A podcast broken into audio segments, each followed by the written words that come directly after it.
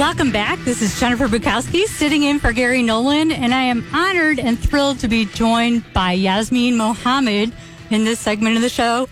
Yasmine is the author of Unveiled, How Western Liberals Empower Radical Islam. She's also host of a podcast and YouTube show called Forgotten Feminists, which is worth checking out. Welcome to the show, Yasmine.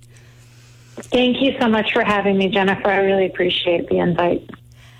I'm thrilled to have you on because you are one of the first voices that I really heard that has the credibility with, you know, growing up in the fundamentalist, fundamentalist Islamic world and then rebelling against it to point out to us Westerners that this hijab is not something that we should all be celebrating. Uh, can you explain why that is? Yeah, absolutely not. Uh, yes. Um, so as you mentioned, um, I was born and raised in, in Canada, you know, very, uh, you, you'd think free, secular, you know, country. But uh, I grew up in this in this bubble of, of Sharia, going to Islamic schools, eventually being forced into a marriage with a terrorist, um, a member of Al-Qaeda. Having a little baby girl with him, and my daughter is who inspired me to... Um, you know, I, I didn't want her to live the life that I had just lived. And so I found the courage to get myself and her out of that situation. And I was quiet for many, many years because, as your listeners may not know, the punishment for denouncing Islam is execution. And that doesn't have to be done by the state necessarily. It can be done by any Muslim who's believing enough, who's pious enough, as you'd have seen with, you know, the Salman Rushdie situation or the Charlie Hebdo situation, you know, et cetera, et cetera, et cetera. Um, and so I was very quiet for many years. And then when I finally decided to speak up, I was still scared and I was anonymous for a long time. But what encouraged me to come out properly and publicly was all of the people sending me messages from all over the Middle East, North Africa, South Asia, any Muslim majority country, sending me messages saying, finally, thank you, please keep talking. Let these Westerners recognize and understand that they have been sold a lie for so many years. This lie, one of the many, many lies they've been sold, is that hijab is a choice, that hijab is feminist, that hijab is empowering. Hmm. Um, and as you mentioned, you know, I tried to do that with my books. I tried to do that with all of my activism, and Um, you know, for so many years I've been screaming about this, but the women in Iran burning their hijabs in the streets right in front of police officers with, you know, ready with guns and bullets, those women have really driven the message, you know, more clearly than anyone else could have possibly. Now, there is no question how women want to be free from this tool of misogyny that has been forced on girls and women across the world under threat of torture, under threat of imprisonment, and even death. And so thankfully, I think the message is finally getting across. Well, there's more to be done on it because I do not think that this is getting the attention that it deserves. These women and the yeah. men that are protesting with them are literally putting their lives on the line to stand up to an evil, you know, oppressive regime. This is far different from like wearing those pink hats in twenty sixteen, the women going to D C to complain. These women yeah. have real grievances, but where are all the women in the pink hats when it comes to yeah. women that are basically enslaved in the Middle East and in Muslim majority countries and even in our own countries in these enclaves? Um, where are our their fellow sisters? Why aren't we standing up for them? But I applaud you yeah. for risking your life as you'd be considered an apostate, right? For speaking out against mm-hmm. Muslims. But mm-hmm. you gave me license as a, you know, Anglo woman to also speak up ab- about how mad I've been about this, quite frankly, for years, you know, like, uh, yeah. so it's yeah, wonderful. Any rational human being would be. And I'm really glad that you have the courage to speak up. And as you mentioned, it is disheartening to see that we are not getting the support that you would hope and expect that we would be getting, uh, not just from feminists, but from anybody who believes in liberty, anybody who believes in, in, in human rights. But, you know, uh, unfortunately, the uh, the propaganda machine has done such a great job of shutting people down with this word Islamophobia that even when you're talking about girls being raped to death and beaten to death over a piece of cloth on their head, even criticizing something as heinous, as inhuman, as absolutely the most, you know, disgusting and deplorable things you could possibly imagine on the planet, even talking about those things are are considered Islamophobic. Like, you are the bad person for pointing out these vicious things that are happening in the world. And not everybody is like you. Very few people are like you. And even though they may be moved by this, they may be upset by this, they may be feeling like, you know, I hope there's something I can do, I wish there was some some way I could help, they're silent. Right, um, the same people who would ridicule who ridicule Christians yeah. at the drop of a hat yeah. for anything, like would ridicule some of these things that are, are believed in Islam if it were only believed by Christians. Like the Quran says in Surah four thirty-four that Allah instructs men to beat their arrogant or disobedient wives. Like, yeah. And yeah. we and have like a billion people living in Muslim-majority countries that are following these laws, and that's one of them that you're allowed to do. Is that right? Mm-hmm. Yeah, oh yeah, absolutely. But this is the reason why we can't get domestic violence criminalized in so many Muslim-majority countries. Because how can you criminalize something that Allah has already sanctioned? If Allah has already told men that they can beat their wives, that they can rape their wives, then how can you create laws after that that tells men you can't do that actually? You know, this is criminal behavior. You can't. And so this, there's a real, this is one of the many real dangers with having Islam, you know, prevailing over these countries, having Islamic laws prevailing over these countries. I mean, look at the Islamic countries. Look at them. You've got the Islamic Republic of Afghanistan, or whatever it is that they call themselves.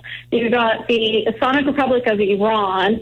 You've got, you know, Islamic country of Pakistan. I'm not even sure what their names are, but they all have Islamic in their names. I mean, Pakistan, Afghanistan, Iran, ISIS, Islamic uh, State of, of Iraq and Syria. Look at how these countries that have the word Islamic in their title, that they're so proud of being Islamic countries, look at how they treat women. I mean, it really does not take anybody with more than two brain cells to rub together to take a look at this and say, what's the common denominator between all these countries that treat women less than dirt? All these countries that are not letting women go to school, all these countries that are not letting women ride bikes, sing, you know, choose what they want to wear on their own bodies, you know, all of these countries that are restricting women's movement, restricting their abilities to be grown human beings, that are treating them like, like little dependent children for all of their lives. They never get an opportunity to be autonomous human beings.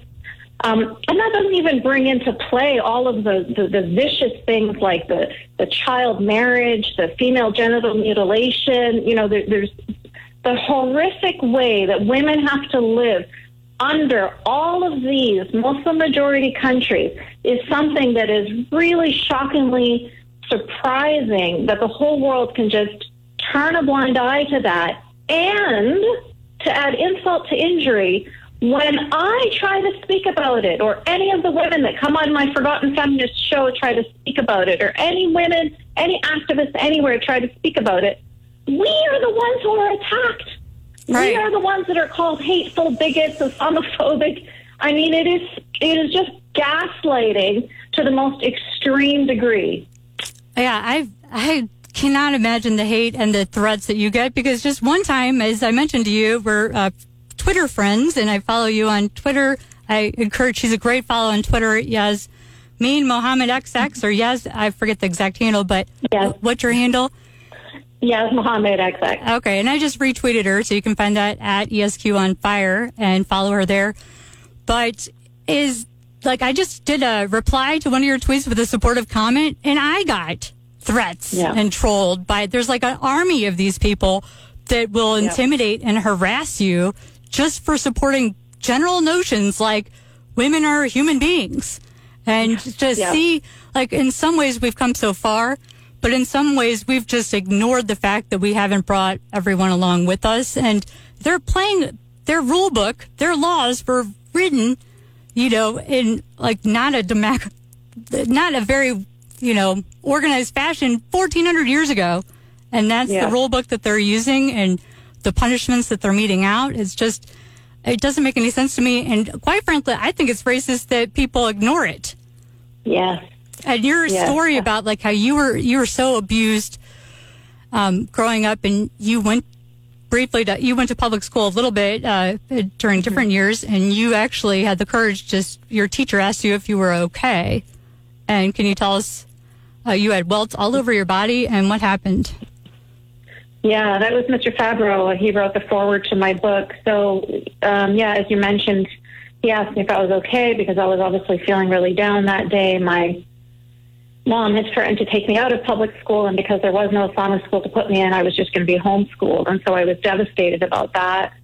And uh, so he asked me if I was okay, and I just, for the first time in my life, I felt like, I just want to offload all of this. I'm going to share everything. I usually just kept it. I was embarrassed. Uh, you know, I didn't want people to pity me. And so I never talked about any of the abuse that was going on at home. And also it was just very normalized too. So as a kid, you know, when this kind of stuff happens to you, when you're being tied to the bed and whipped from the age of five, you don't really know that this isn't normal. You think that's how everybody lives. Um, and so I told him everything. And um, he told me at that point that it was his duty as a as a teacher to inform the authorities, uh, and, and I was absolutely petrified. But he told the police, and then child services got involved, and it was a big, huge court case. And and, and in the end, the judge uh, the judge said, "Well, that's your family, and then that's their culture, and that's how they choose to discipline you. And so, you know, who am I to get involved?" Uh, yeah, and uh, and he left me. He left me in that abusive environment. Right, and, and you had I, been beaten by. Hung, you were hung upside down from the ceiling of your yeah. garage and whipped with a belt, both ends of a belt, all over your body. That's just that's cultural, correct. And that's okay.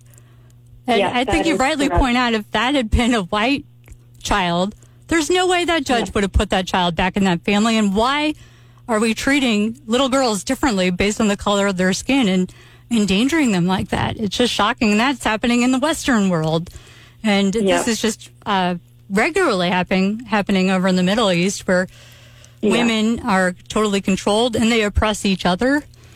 But right. I want yeah uh, sorry, what were you gonna say? No, I was just I was just agreeing with every word that you were saying. Well. Well, I want to ask you about like the bravery of these women in Iran and what your thoughts are on the, for the future of that country and for this movement next. But we have to take a quick break. But don't go away. We'll be right back with Yasmine Mohammed on the Gary Nolan Show on the Zimmer Radio Network. And we're back on the Gary Nolan Show, joined by Yasmine Mohammed. And Yasmine is an um, activist. She's an ex-Muslim. That's how she describes herself. We're talking about these protests in Iran and the hijab and why women there are burning it. And Yasmine, why is it that the, you know, people in power in Iran are so hell-bent on women wearing a hijab to begin with? Well, that's a great question. Um, the unfortunate answer is that it's not just the powers in Iran. It's the powers in Iran. It's the powers in Afghanistan. It's the powers in Saudi Arabia. It's the powers in Pakistan. It's the powers in any Muslim majority country. Now, whether that power is your government and law enforcement, or whether it's your father or your husband or your community or your school, there's there's always this overwhelming desire to control women and to remind them that they are subordinate to men in every way. So there is gender segregation. There is, you know, in Islam, the Prophet Muhammad said, women are less intelligent than men, and men need to be guardians of women. They need to control women. And so you see that playing out around the world in every Muslim majority country. And when a woman, I liken it to handcuffs. When a woman takes off her hijab, it is like a slave taking off their handcuffs. That woman is saying, I am no longer going to play by your rules. I am no longer going to accept that I am less intelligent and that I am subservient to men and that women will make up the majority of people in hell. I refuse all of this misogyny. I refuse all of this vicious sexism, and I say no. And I'm standing on my own two feet, and I am removing this cloth off my head, and I am going to free my head and free my mind from your vicious misogyny and your hateful filth. And that is something that they just cannot stand. A woman that cannot be controlled, they would rather see her dead. And this is not just my opinion. There are so many recordings of so many religious men all over the world. There was just in Egypt, a young girl was killed. And on television, the imams are there saying, well, if she'd have worn her hijab, then she wouldn't have been killed. If you don't want to be killed, then you got to put your hijab on. They just will do anything to keep women controlled. And the hijab is one of the very, you know, most visible ways that you can see that women are being controlled. But make no mistake, it is the tip of the iceberg. It is only the physical representation. It's only the part you can see. But the control of women is so much deeper and so much more insidious than that. But really, long story short, they just do not want to see women standing up and recognizing themselves as valuable human beings. That's something they will not abide by. Yeah, and it's interesting in your book, you, you discuss how um, control of girls or how a man's honor and his family's honor is Correct. measured. The more control that a man has over his wife and daughters, um, that the more honorable he is, and that's why they, you know, shame women.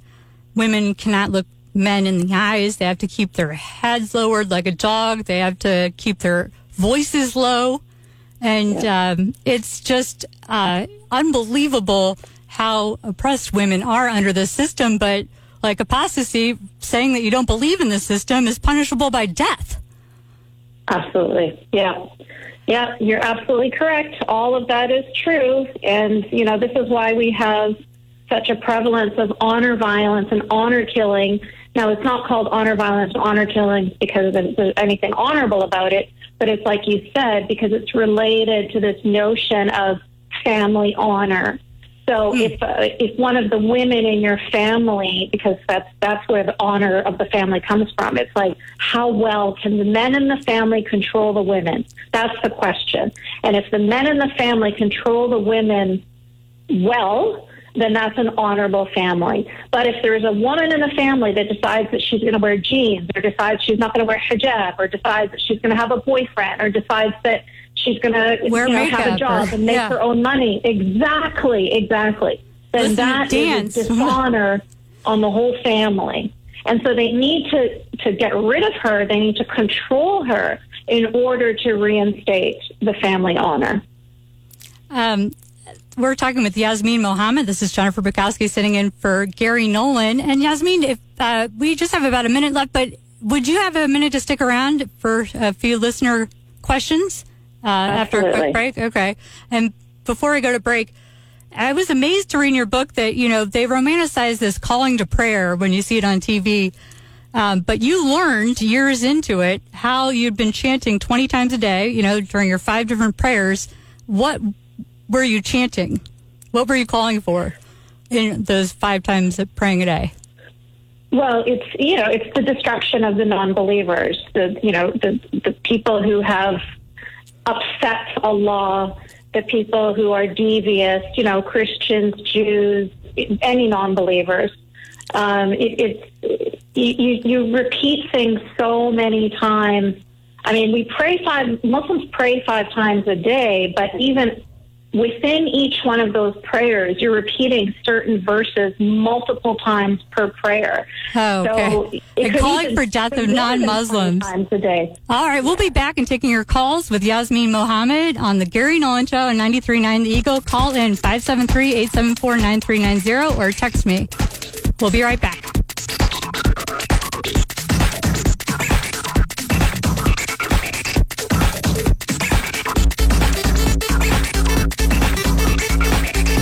This is the Gary Nolan Show. we're back. This is Jennifer Bukowski sitting in for Gary Nolan, and I'm joined by Yasmine Mohammed, who's a hero of mine, quite frankly, a brave uh, advocate for women uh, and freedom throughout the world, especially when it comes to um, women who are trapped in oppressive situations like uh, fundamentalist Islamic situations.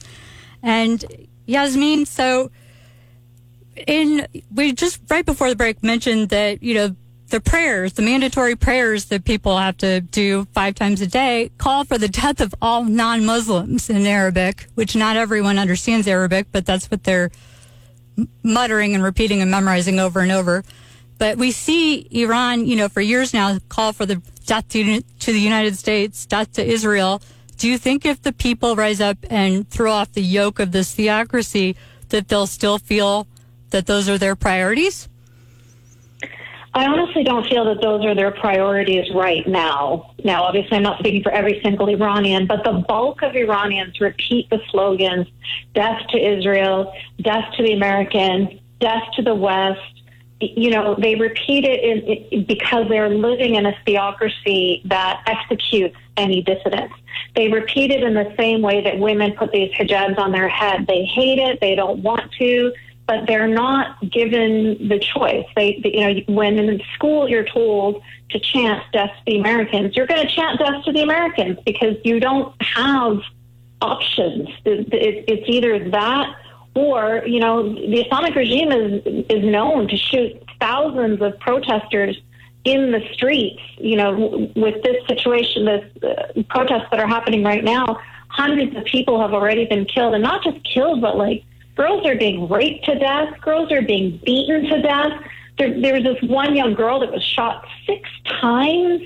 I mean, they're, they're so beyond just inhuman, vicious monsters that, yeah, people are just going to chant what they need to chant. But it, I, it's not what they believe. It's just to survive, yes.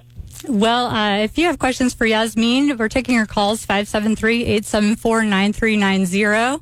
And um, it, this is a fascinating conversation to me. Uh, it kind of reminds me, just recently I had a, a guest from the former U S who was raised in the former U S S R, and they had to, you know, idolize yes. Stalin, and you know that's just drilled into you. But once that fell, the people I don't think felt the same way about Stalin and everything else. Like once that requirement to mutter all that stuff went away, then people stopped doing it. Exactly. That's exactly correct. Is that what you and hope she, will happen if uh, they are successful this time in overthrowing the theocracy in Iran? I don't know what's going to happen once they've overthrown the theocracy in Iran. I don't think anybody, like right now, there's so many conversations going on where, you know, the Iranian people don't feel like, you know, if the theocracy is overthrown. At this point, they're talking about when the theocracy is overthrown, and they're trying to plan for next steps. Um, but It, it truly is exactly what you just described with people who were living under the former Soviet Union. You you have to say what you have to say. You have to do what you have to do because your life depends on it. But if Iranian people were able to free themselves from this theocracy, free, free themselves from the Islamic regime, free themselves from this religion of Islam that has been shoved down their throats for the past four decades. I mean, there's so many people living in that country today that have never known freedom. Um, and how much of it is coming has been removed? What that will? I'm sorry. Go ahead. Yeah, I was just going to say once that has been removed, I have you know high hopes for what could come next. But you know, is you it, never know. Is it all the people rising up? Because I read some articles and they focus on you know there's eighty million people in Iran and a million of them are a part of the Kurdish minority, and a lot of them have been protesting. But is it people from the majority religion as well that are protesting? Yes, it, absolutely. It's, it is the Kurdish people. So Masa Amini, the, the young twenty-two-year-old girl who was beaten to death that triggered, you know, that sparked this whole revolution, uh, she is from Kurdistan. She's Kurdish. So, of course, her people have been front and center in this fight. They were also front and center in, in fighting against ISIS. They're incredibly brave people. Um, so that is true. However, these protests are not just taking place in little areas, pockets of areas in Iran. They're taking place across Iran, in every city, every municipality, in every area that you can think of. They're, the Iranian people are speaking in a united voice that they do not want this Islamic regime.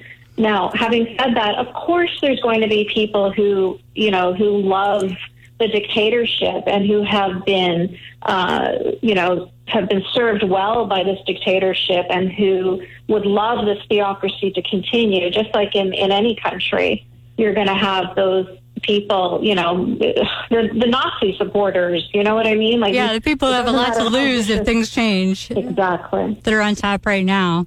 But it is uh, heartening to see men risking their lives and protesting alongside these brave women who are taking off the hijab. So clearly they're not overly offended by seeing the hair of their fellow citizens that are happen to be female, right? No, it's so beautiful to see, and, and I absolutely love that. And and that's something that we, we've commented on a lot. Like, that's something we've never seen before. You don't normally see men standing up with women. Um, well, they're not allowed to mix in public, them. Right? Yeah, like, yeah.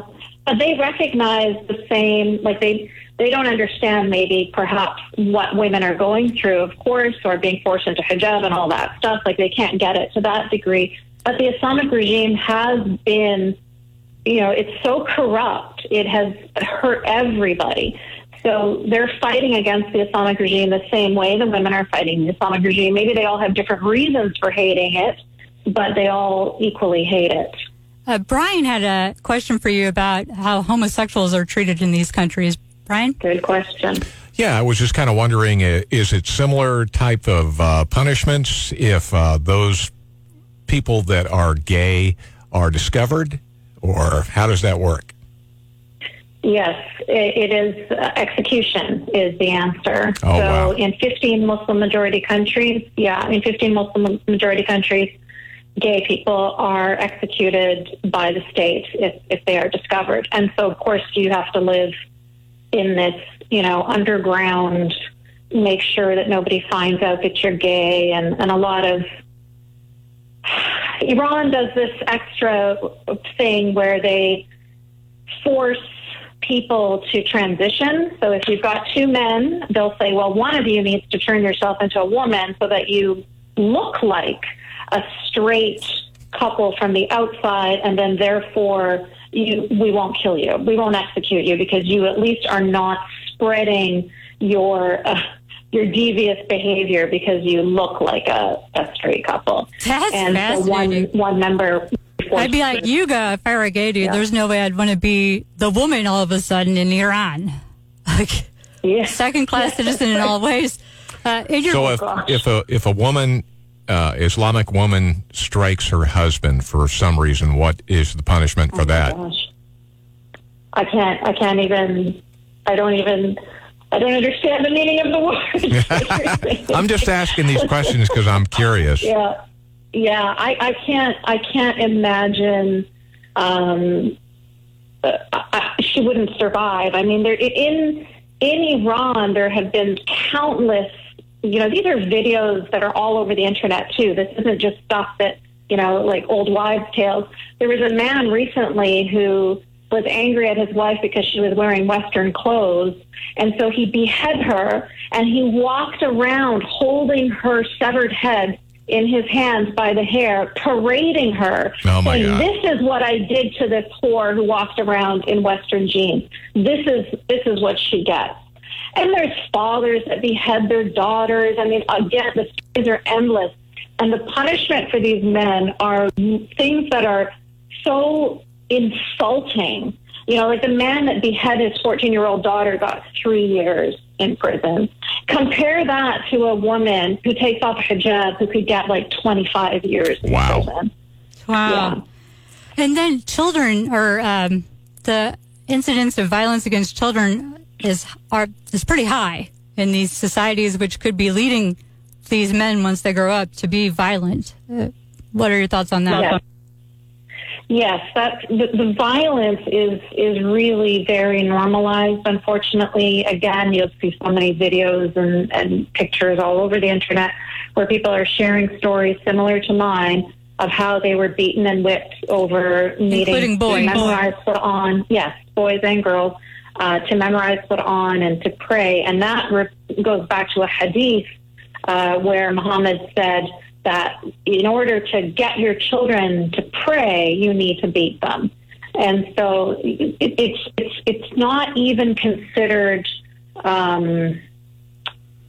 it, it, it's not considered like something negative or bad in the society. It's considered something that is almost pious because you're you're following the, the instructions of the, the most perfect man that, that ever lived, you know, the most perfect example of humanity for all people for all time, as it's called. So in Islam, which I've been told is the religion of peace, you chant death to all non-believers five times a day in prayer, and you're instructed to beat your wives and to beat your children regularly. Is that right? Yes, yes. And raping your wife is also not an issue. Wow. Oh, well, I um, applaud and, you for your effort.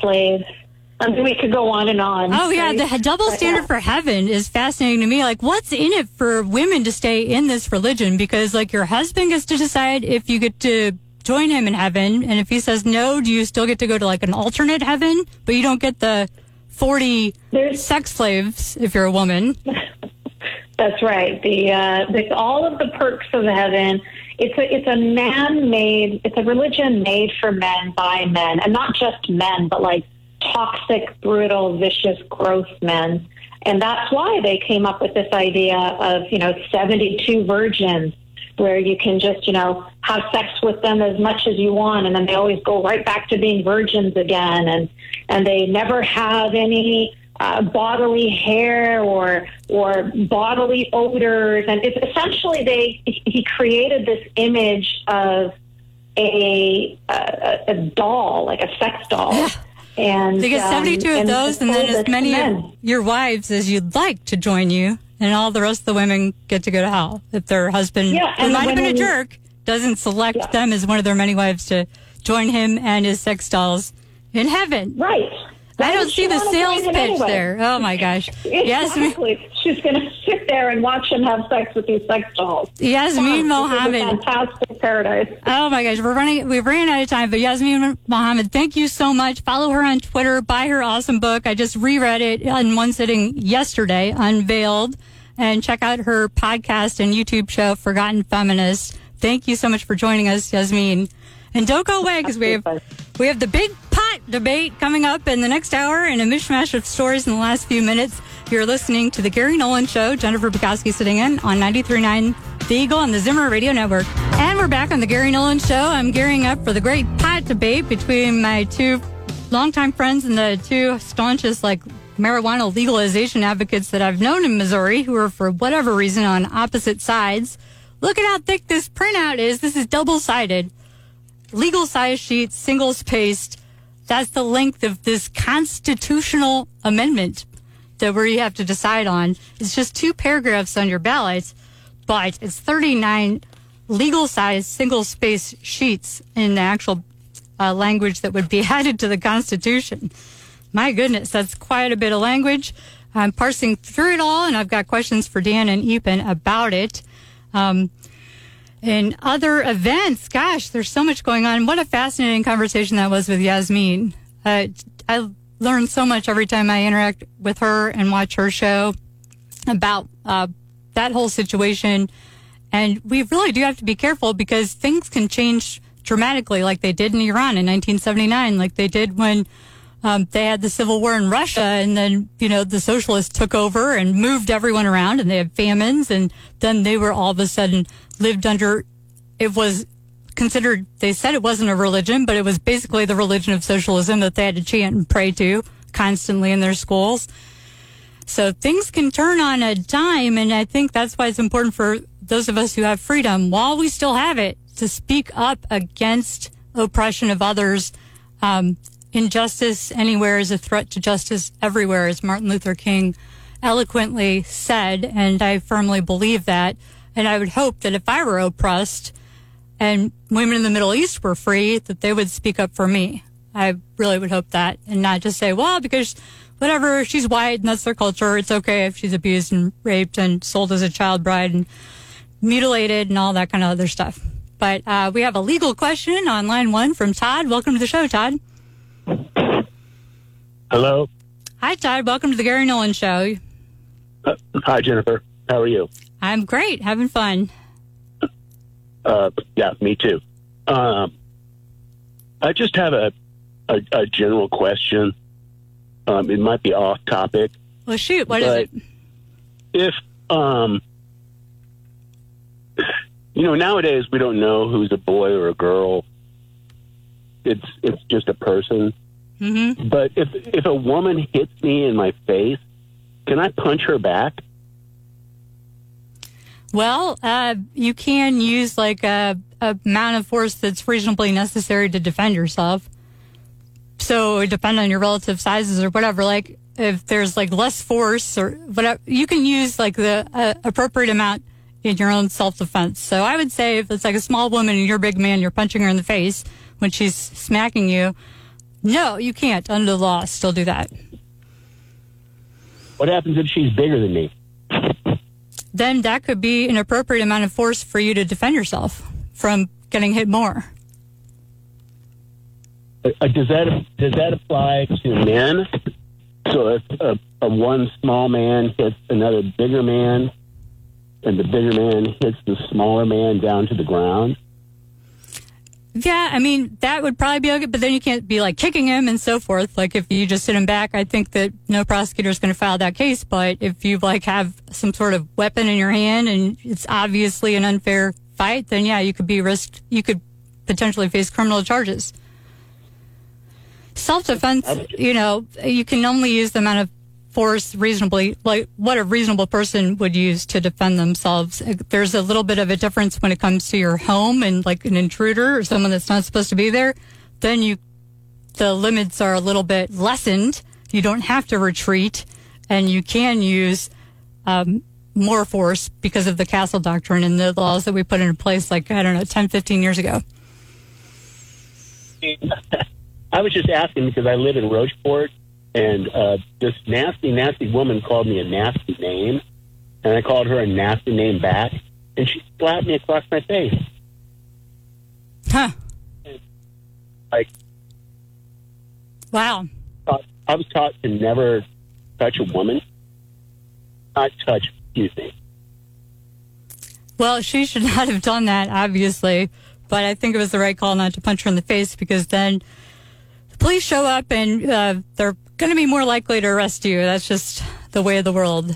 And uh, I don't know that that's necessarily right or wrong, but you could have called the cops on her and had her arrested when she slapped you if you had chosen to do so. But you should not be punching her back unless you're really in fear that she's going to hurt you.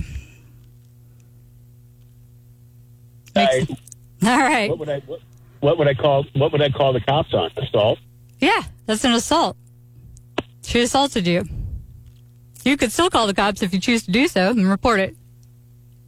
How, how long does how long does that last? For a misdemeanor, it's a statute of limitations of a year.